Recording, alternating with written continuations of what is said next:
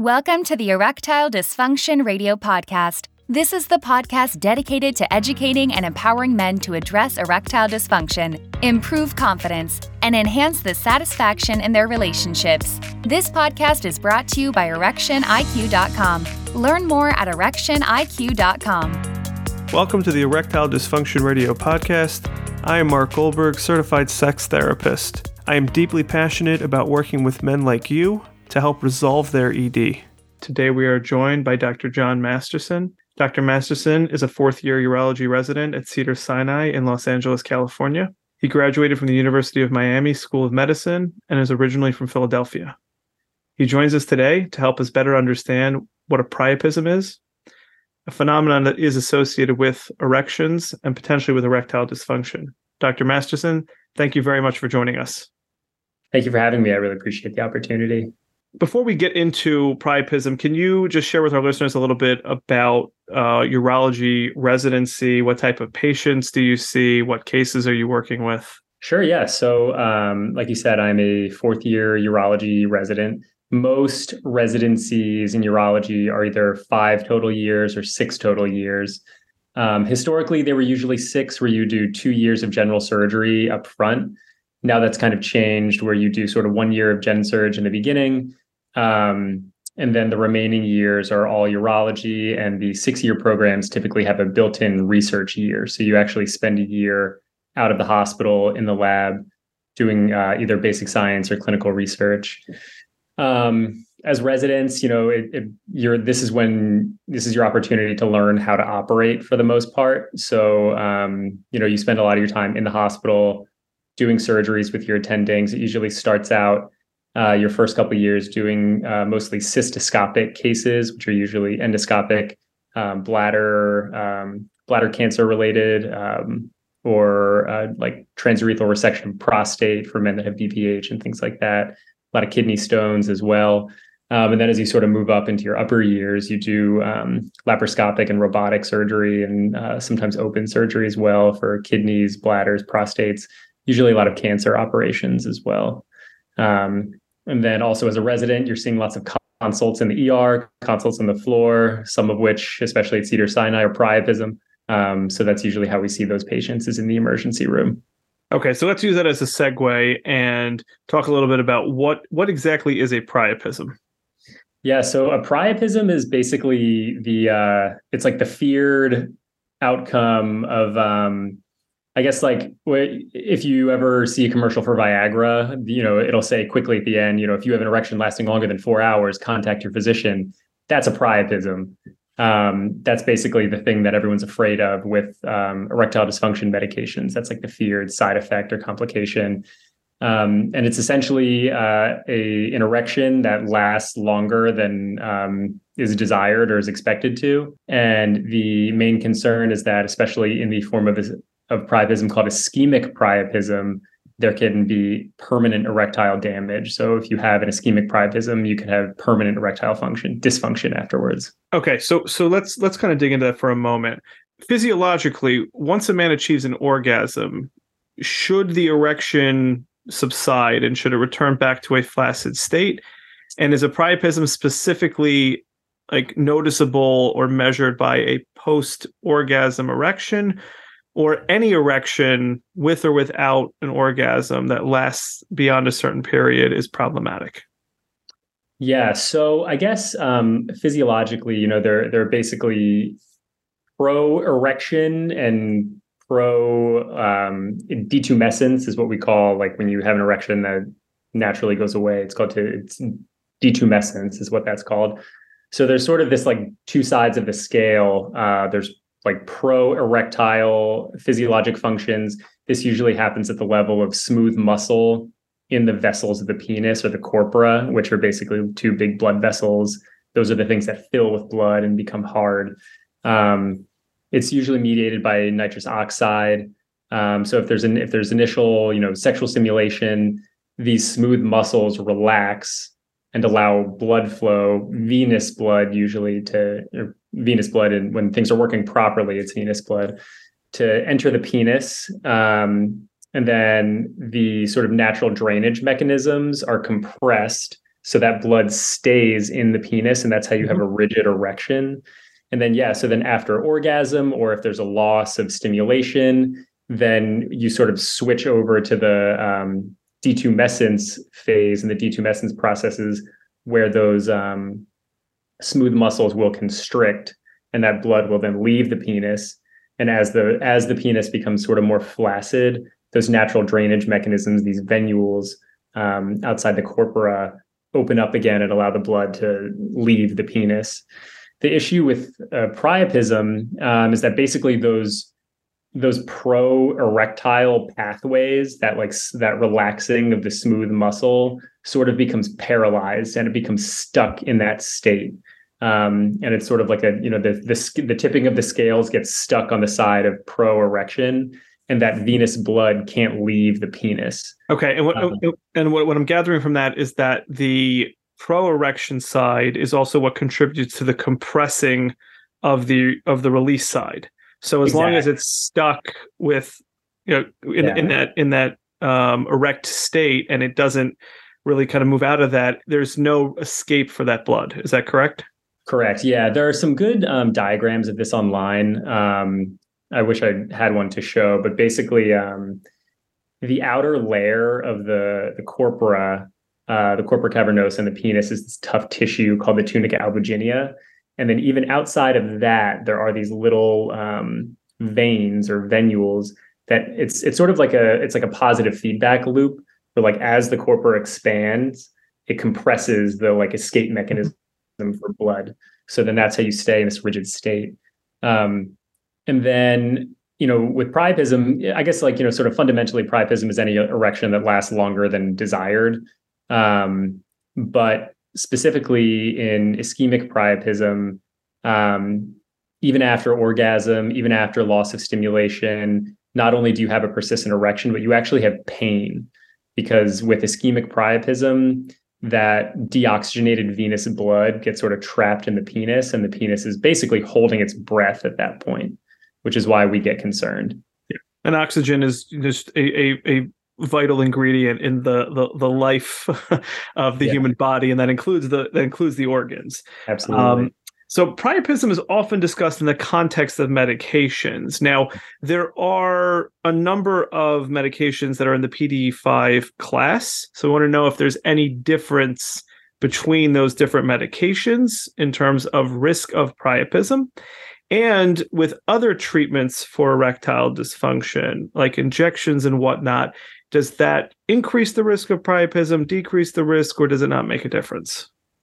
So, um, to my knowledge, in terms of the oral medications like uh, Viagra and Cialis, my, to my knowledge, um, there's no increased risk of priapism between the two oral medications, the two types of pills. Um, so, I guess sort of broadly, you know, if if we move up the ladder from like least invasive to most invasive, um, therapies for erectile dysfunction. Uh, usually, Viagra, Cialis is where people start. Um, then you can sort of, if that doesn't work for you, you can sort of escalate to um, intraurethral suppositories that have uh, vasodilator um, medications that go into the urethra. And then there's actually intracavernosal injection medications. Uh, it's usually called trimix or bimix. Um, it's called that because it's a mix of either two or three medications that are usually vasodilatory. Um, and those are the medications that carry a significant risk of priapism. Um, we actually sometimes use those medications in the office to um, induce erection in men at like a very low dose because it's so potent. It'll work in pretty much anybody. Um, it'll certainly work in anyone that had that does not have erectile dysfunction. Um, but then in men with varying levels of erectile dysfunction, you have to sort of titrate the correct dose for them in the office. Um, but those medications certainly carry risk of priapism, um, particularly, uh, especially because men are they're dosing they're they're administering them this themselves at home. It's not always um, it's not always exact in terms of how much they put in the syringe or how much they they get yeah, out of the syringe. There's absolutely a risk of user error for sure. Um, and no two vials are the same for every patient. Like the ratio of medications can be different. So if you draw up like five mils in, in of one person's tri mix versus another, you know the ratio of the medications could be different. It could be different medication entirely. Okay, now are there other medications that are not necessarily for sexual function at all that would increase the risk of priapism as a secondary or a tertiary effect? Yeah, so, uh, so there are medications that do um, carry warnings as with priapism as a side effect of medications. Uh, usually, some antipsychotics, um, some psych meds. Um, trazodone is one that we're classically taught in med school. Um, I think the review book says to remember trazodone as trazobone because it can cause an unwanted erection. Um, so yeah, those those are medications um, that can those are non-ED medications that can cause a priapism.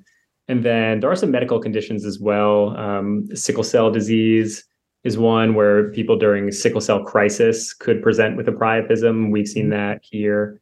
Um, and even, you know, just sort of the broad category of like also sort of related to sickle cell, um, hematologic disorders, like anything that basically um, polycythemia, anything that would make it hard for that blood to drain out of the penis.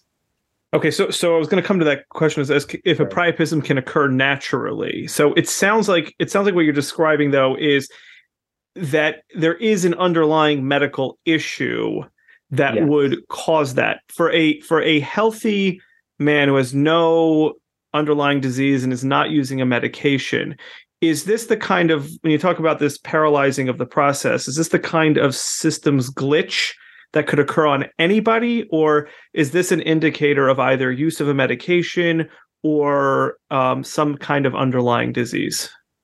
It would be very unusual for there not to be some sort of underlying you know like off baseline process whether it's medication use or a hematologic disorder.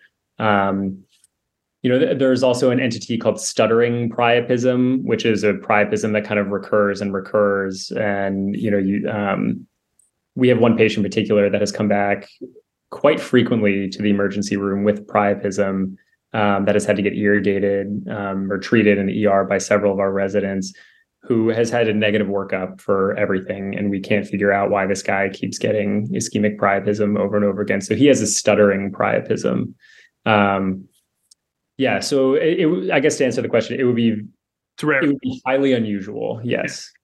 Okay. So Dr. Masterson, what what is the cutoff point at which an erection goes from really strong to really problematic? In other words, it sounds like like you go from hero to zero at some unhealthy cutoff yeah. point. And we spoke about post orgasm. Some men, you know, will maintain an erection post orgasm for a little bit of time, but for the most part, it should be dissipating. So, what is that? What is that generally considered like the cutoff point where it's a problem? So I think the the you know the sort of boilerplate for that you'll find on medications is four hours. You know, you should be seeking help after you should be calling someone at four hours. Um, what we have found through our own research and other research, I have to, I have to give a quick shout out to um, one of my, I guess, one of my mentors in priapism, uh, his name is Hanson Zhao. He was a chief resident here at Cedars two years ago. Um, he really sort of started a lot of the priapism research here at Cedars. He's the one who kind of noticed that we had a lot of people coming in with this problem, and he created a nice database over uh, about a 10 year period. People came into our hospital, it was almost 200 patients. Um, and actually, through that research, found that at least among our series, um, at about 24 hours, was a positive predictor of men needing to proceed to a more invasive therapy to treat their priapism. Um, but I would say, you know, more than anything, as soon as as soon as a patient starts experiencing pain, like whatever period of time it takes for there to be pain, that's when you need to seek help. Um, and not everyone knows that, so they just try to like ride it out at home or take mm-hmm. a cold shower, things like that. But that's really when the clock starts ticking in terms of future erectile function and future erectile health is when you have pain because pain equals ischemia. Okay, so that's that's important to know. It's not necessarily and the commercials do say, you know, if, if it's lasted longer than four hours, consult your doctor or go to your emergency room. But but you're saying that in, in reality, it's really a measure of pain. When you start to feel that pain, that that's a clear indicator that there's something going wrong. Obviously, you shouldn't let it just go on in perpetuity. If you're not feeling pain, probably need to get checked out and get that addressed. Um, but that that's a much better measure than any specific time frame. Okay, so Dr. Masterson, how how is priapism addressed? You've mentioned emergency room, which I'm sure is you know getting some of our listeners' anxiety spiked uh, just hearing about this being addressed in the emergency. We also said the word irrigation, which which yeah. seems to indicate that somehow you're going to irrigate the the blood out of the penis to get this to go away. So what, what exactly does this mean? Yeah, so I guess I guess sort of to to back up just a little bit. So I, I had mentioned ischemic priapism. There is also non-ischemic priapism, which sort of meets the criteria for you know unwanted erection over a certain period of time, but there is usually not pain. So that's that's kind of the first thing we you know triage when patients walk through the door where they what they when they have an erection that's lasted too long. You know, if they're not having pain, it's probably what we would call high flow priapism or non-ischemic priapism, which is usually the result of like an arteriovenous fistula. So there's not actually that sort of like trapped venous blood in the penis. There is actually arterial oxygenated blood entering the penis. So that's sort of less of like an emergency emergency. And some of those will resolve on their own. Some of them may need sort of more advanced imaging to identify that fistula. There's usually a history of trauma, some sort of straddle injury. And those would basically be treated with potentially with some sort of um, interventional radiology, you know, vascular procedure to um, fix the whatever aberrant connection there mm-hmm. Um, for ischemic priapism, you know, if someone's having pain, um, the basically the, the first thing we do is you know you want to get a history see if they've used a medication see if there's um, or if this is related to sickle cell. If it's sickle cell you know treating their crisis may resolve the priapism on its own. But sort of regardless if regard all roads kind of lead to the same type of treatment which is that you know number one you want to get an you want to get a blood gas from the penis. You actually want to aspirate a sample of blood out of the corpora and send that to the lab so that they can measure the oxygen level and the pH and things like that to confirm your diagnosis. Um, and then what and but truthfully, you know, even without that, if a patient's having pain, they have an erection that's gone on too long. Um, the first goal is to get that deoxygenated blood out of the penis. So that basically involves, um, you know, after after administering lidocaine, um, 18 gauge or large bore needles into the penis. Um, there's a couple different ways of doing that. Um, some people go perpendicularly through the side, some others go through the glans, and getting that blood out. Um, some will also recommend irrigating with saline, but the other important aspect of this is using a medication called phenylephrine or neosynephrine. Um, it's an alpha agonist medication so when we talked earlier about the the you know the vaso vasodilatory uh, or vasodilation of the smooth muscles in the corpora, mm-hmm. this basically helps constrict or contract those muscles to encourage drainage out of the penis. Okay, so you're saying it's a it's almost like a twofold approach. You're trying to get the body to naturally drain, but also um, taking blood out of the penis to kind of assist in that process as well. Yeah, you're trying to like reverse the process, like you said, and get you know get sort of tip the scales back in the favor of you know anti-erection or detumescence but also that blood head just has to have somewhere to go and you have to just get it out. Right. And there's you, there's there's oh, no way there's no way to oxygenate the blood when it's in there. I know that that you know many people get queasy at the idea of having you know needles and blood draining out of the penis. Is there yeah. any way to treat the blood that's currently like locked in and deoxygenating inside of the yeah. penis. Can you reoxygenate it or it needs to just come out?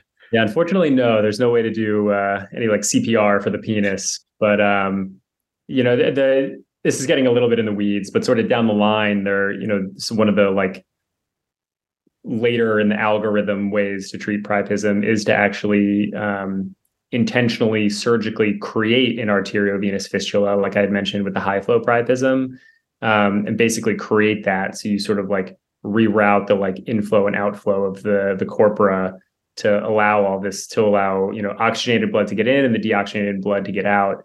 Um, but that's kind of like an end stage um, treatment, treatment for. Is that for more like the recurring situation where you would go in and try to do that to Yeah, or for you know if um, basically all of your emergency room efforts fail, you know that's something you could then proceed to the OR to do. Um, but yeah, in the emergency room, that's basically where we do what we call like the the irrigation of a priapism, where you know you you drain that blood out, you give um, phenylephrine, um, and you can do that for up to an hour. Um, you have to monitor patients while you're doing this to make sure that they don't have um, elevated blood pressure or decreased heart rate, because if the phenylephrine gets taken up systemically, there can be systemic symptoms as well. So this is definitely something that has to happen under medical care in an emergency room. This yes. is not a DIY project by by any by any stretch of the imagination. This this needs to be done under you know with with, with you know full medical care. Yeah, and, and interestingly, um, phenylephrine is a very similar, like mechanistically, it's a very similar um, medication mechanism as a Sudafed. So patients will sometimes take Sudafed at home if they have a, if they've they realize they have an erection that's lasted too long because it sort of acts in the same way. It's obviously not as strong or potent as delivering it mm-hmm. directly to the corpora, um, but that's something that that that that's part of the DIY solution for this, I guess. Got it. Got it. Be saying when, when, certainly when that does not work, um, the rest the rest has to be done in a medical setting with medical professionals. Now, what is the um, risk in delaying this? And and and this is really important because there are many men who um, do avoid. They just they avoid getting treatment for erectile dysfunction. They avoid getting all kinds of medical treatments, crossing their fingers and hoping that things self resolve. Um, so if a man is feeling that pain and like you said, I'm just going to stick it out. I'm not going to rush. I don't want to make a, a, scene out of everything. Um, what risks does he run by not getting this treated or addressed in a timely fashion? Um, yeah. So basically, as you might imagine, um, this is something I think that like neurosurgery people say, but like time is tissue whenever there's like a, you know, an embolic stroke to the brain or something like that. So it's kind of the same with priapism. Time is tissue. Um, and if you wait, you know, you'll have permanent changes to your corpora where that'll, it'll basically become fibrotic. And um, basically the, the risk is permanent erectile dysfunction. Um, and, you know, we find that, you know, anybody who um, waits over 24 hours. The guidelines quote 36 hours. Um, you can pretty much expect to have, you know, severe erectile dysfunction for the rest of your life. Um, and actually, at, at 36 hours, there, you know, some people would actually recommend not even really attempting to um, perform irrigation aspiration. You may actually just proceed to the OR and place a penile prosthesis at that point as like an upfront treatment. Okay, meaning it's at that point it's it's it's assumed that this person is not going to regain natural function at any point. Yeah, and and that's what's tough as well because you know I've mentioned irrigation in the um, in the operating room. Um, then you know the the recommended way to treat priapism is sort of this escalating invasiveness of procedures. So if you know aspirating and getting through needles doesn't work, um, the next recommendation is to perform a shunting procedure where you basically if you were to do what's called like a distal shunt or a T shunt, you would basically bury the blade of a scalpel through the the glans, the tip of the penis on either side where the corpora are, and just create like larger outflow mechanisms for that deoxygenated blood. And then if those techniques don't work, you proceed to the OR um, and perform what's called a corporal tunneling procedure, where you basically take a large dilator um, or a sound and you um, tunnel proximally along the length of the corpora and and then you sort of enter this territory of you know the treatment is going to cause permanent erectile dysfunction or could potentially cause permanent erectile dysfunction. So it's like it you know what's what's going to cause erectile dysfunction the treatment or the disease. Um, so it becomes this conversation with the patient about look you know we can try to stay as conservative as we can with the understanding that if we proceed to more invasive procedures you know you may end up with permanent ed either way. How how often is it, or what percentage of priapisms that show up in the ER um, end up in this advanced treatment situation? Um, so for us, in in one of the studies we had published, I think it was about twelve percent. So you know, certainly the minority of patients, which is good because most you know we see most of our patients coming in before 24 hours, which is great. Um, people have enough self awareness. Um, uniquely, and not to just plug our own research here at Cedars, um, but what's sort of unique about the population we found at Cedar Sinai is that uh, about half of our patients, like half of almost 200 patients over a 10 year period who had a priapism in the ER, it was due to the use of those um, intracavernosal injectable medications like Trimix or Bimix. It was due to basically recreational use of those medications. So mm-hmm. these are men that don't necessarily have erectile dysfunction. Um, they are using medication that they got from a friend or a sexual partner, um, and they're kind of using it um, really just recreationally. So they are not the ones who got the counseling from their doctor and things like that. Um, so they're sort so they're of not they're not pros- they're not properly dosed. I mean, this exactly. Just, yeah, it. it's it's a super risky behavior, and that and that is you know half the priapisms we see here at Cedars. So uh, they tend to sort of come in closer to that 24 hour mark, which is a shame because a lot of them didn't have ED to begin with. Yeah. For for men though, because we want to encourage men to do what's obviously in their best health interest, we think addressing these things sooner rather than later is best. For a man who comes in at the four, five, six hour mark, isn't necessarily feeling tremendous amount of pains, just starting to feel it. What are the what are the percentage of men who dealing with it up front will end up in one of these much more advanced kind of situations where these other methods, for for whatever reason it might be, have failed? Yeah, I mean, if I would, yeah, I, I don't have statistics to quote you, um, but you know, if you're within that sort of you know four to six hour, really less than 24 hour time frame, you should feel pretty confident that you know first line uh, intervention you know should work. Um, you really should not have any you know permanent erectile dysfunction after that. Meaning, get, meaning uh, the earlier you seek help, like you said before, time is tissue. The earlier you seek help yeah.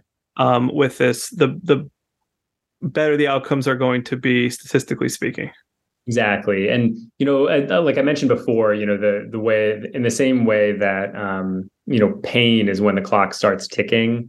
I think relief of pain, you know, in the process of you know draining, you know, the deoxygenated blood and things like that, um, relief of pain sort of resets the clock.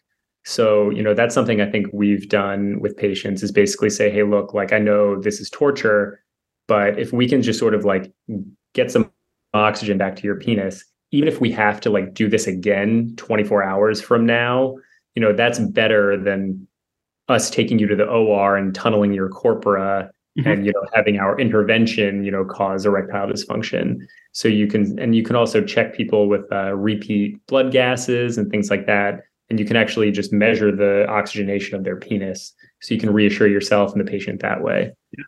now millions and millions and millions of men have and continue to take PD5 inhibitors. Mm-hmm. What is the, you know, what's the risk? How, how, how common is a priapism with appropriate dosage and use of a PDE5 inhibitor? Is this something men should be worried or concerned about, um, generally speaking, or should they be able to use these medications comfortably?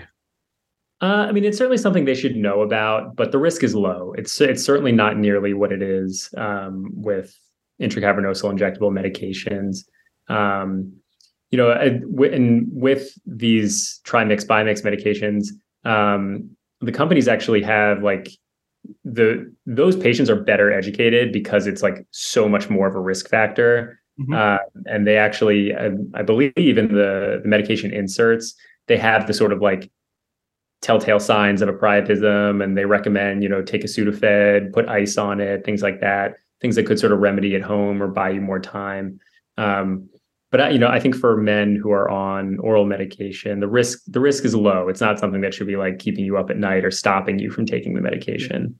Now in in your research maybe you've come across this or maybe there's just more general data but i'm wondering are are, are there men who are just biologically or organically more prone to priapism mm-hmm. than other men? Or is it really as far as we can tell at this point more of a random phenomenon i think you know there are i think if i were to say that men like had any sort of genetic predisposition it would sort of go hand in hand if with whatever underlying pathology they have. Um, again, I think you know the the non medication induced priapism is rare, and you usually would see it in a patient with with a hematologic disorder. Um, we've certainly had a few patients that came in claim they never used any medication um, and have had a negative hematologic workup and just sort of have this like unexplained priapism. They may have just sort of like a faulty, you know, venous drainage mechanism, or they may have some underlying, you know, neurotransmitter disorder that sort of favors the erection state more than the detumescence state. Um, but yeah, it, it's th- those people are hard to identify, and priapism in general is a tough condition to study because it happens so sort of randomly and sporadically. Mm-hmm. and it's so associated with medication that anyone we see in the ER who claims to not have used a medication we like don't believe them and we ask them again and again and sometimes they'll finally admit to it. Got it. Got it. Now is there any connection between priapism and erectile dysfunction. I want to be particular about this. Obviously, a lot of these men are coming in because they are using um, erectile dysfunction medication. So clearly, um, there is some connection. Um, but is there? Uh, uh, have you seen a phenomenon where men who have experienced a priapism will then develop a severity in their erectile dysfunction as a result? In other words, does this induce some kind of fear in men to like re-engage in sexual activity or uh, to even you know intentionally or willfully try to get an erection I see. So more sort of like a like a psychogenic ED after mm-hmm. like a priapism experience. Yeah, that's not that's not something we've looked at. Um, you know, one of the like many priapism projects we did was long term follow up for those men who had a priapism uh, using uh, recreational intracavernosal injectable medications. Um, and most of those men you know broadly did not have you know permanent ed and did not have like terribly worsening ed afterwards. Um, and very few mentioned you know psychogenic ed afterwards. Um, you know I, I, can certainly imagine that that would be the case. I can see mm-hmm. why that would happen um, especially in patients who you know had a priapism and were not using medications and this just kind of like happened um, you know, you, that's certainly understandable. But yeah, I can't say for certain there's like a statistic on you know how many men develop psychogenic ED after priapism. Yeah, it'd be a very hard thing to document well because again, most of these men, not the ones who are recreational users, but most of the men who had it had it before. So it right. becomes really difficult to kind of tease all of that out. But I, I could imagine that being a very just traumatic event, um, like having to you know go into an ER and get trained. I assume that there's no general general anesthesia for this. So you uh, there is no general. We do use local. We try to numb them up the best we can, but and unfortunately, yeah, yeah still, so you, you have to be witness to your own irrigation largely, yes. which is yeah. And, that, and I'll, I'll, tell you that's why as a resident, it is like it, it it's one of the things that like young residents like dread um, because you know it is an emergency but more so it's because the patient is like awake the whole time and like you're kind of torturing them and you feel awful about it but you also understand that like this kind of has to be done. Any other important you know pieces that you have found in the research or in the clinical applications of priapism that you think would be helpful for our listeners to know about? Yeah i think you know the main thing this is not like earth shattering but it's kind of just like you know listen to your doctor, follow the medical advice, uh, you know, follow the directions on like the Viagra bottle and like the trimix. Um, if you have a painful erection, seek help. You know, it's not it's not worth it. Um, you only get one penis unless you want to have like a new one made later on. Um, but yeah, don't don't mess around with it. Um, as soon as you feel pain, you know that's when it's time to seek help. Certainly. Yeah, and it sounds like again, if if if men are going to handle these situations responsibly, not delay, go in for treatment early, then it really is something that even if it were to occur, is something they don't really need to be worrying about or ruminating. They should be able to, you know, have enjoyable sexual encounters um, without having to worry about this phenomenon, and to just know that if it were to occur, that seeking help earlier and sooner is going to, in all likelihood, lead to outcomes where there is no long long lasting damage or effects, um, and they will be able to, you know, re-engage and re-enjoy a, a satisfying sex life shortly. Yeah, absolutely. Every, everything you said is is absolutely accurate. Yeah, like it'll seem traumatic in the moment. That's just because you know that's the nature of the treatment. But yeah, it's uh, you know if you seek help quickly, you know there's no really long term deleterious effects, which is great. Okay, that's really really great to hear. I'm sure our listeners are going to feel relieved to know that you know those long term effects really can be staved off in almost all cases by just acting uh, quickly. Dr. Masterson, thank you so much for joining us. We want to wish you best of luck on your continued journey through your residency. Uh, look forward to the next generation of urologists uh, coming yeah, to so help us and educate us. So look forward to getting this episode out to our listeners. Great. Thank you for having me. I really appreciate the opportunity. Thanks for listening to the Erectile Dysfunction Radio Podcast. For more information on today's topic and understanding how the mind impacts erectile dysfunction, please visit erectioniq.com. That's erectioniq.com.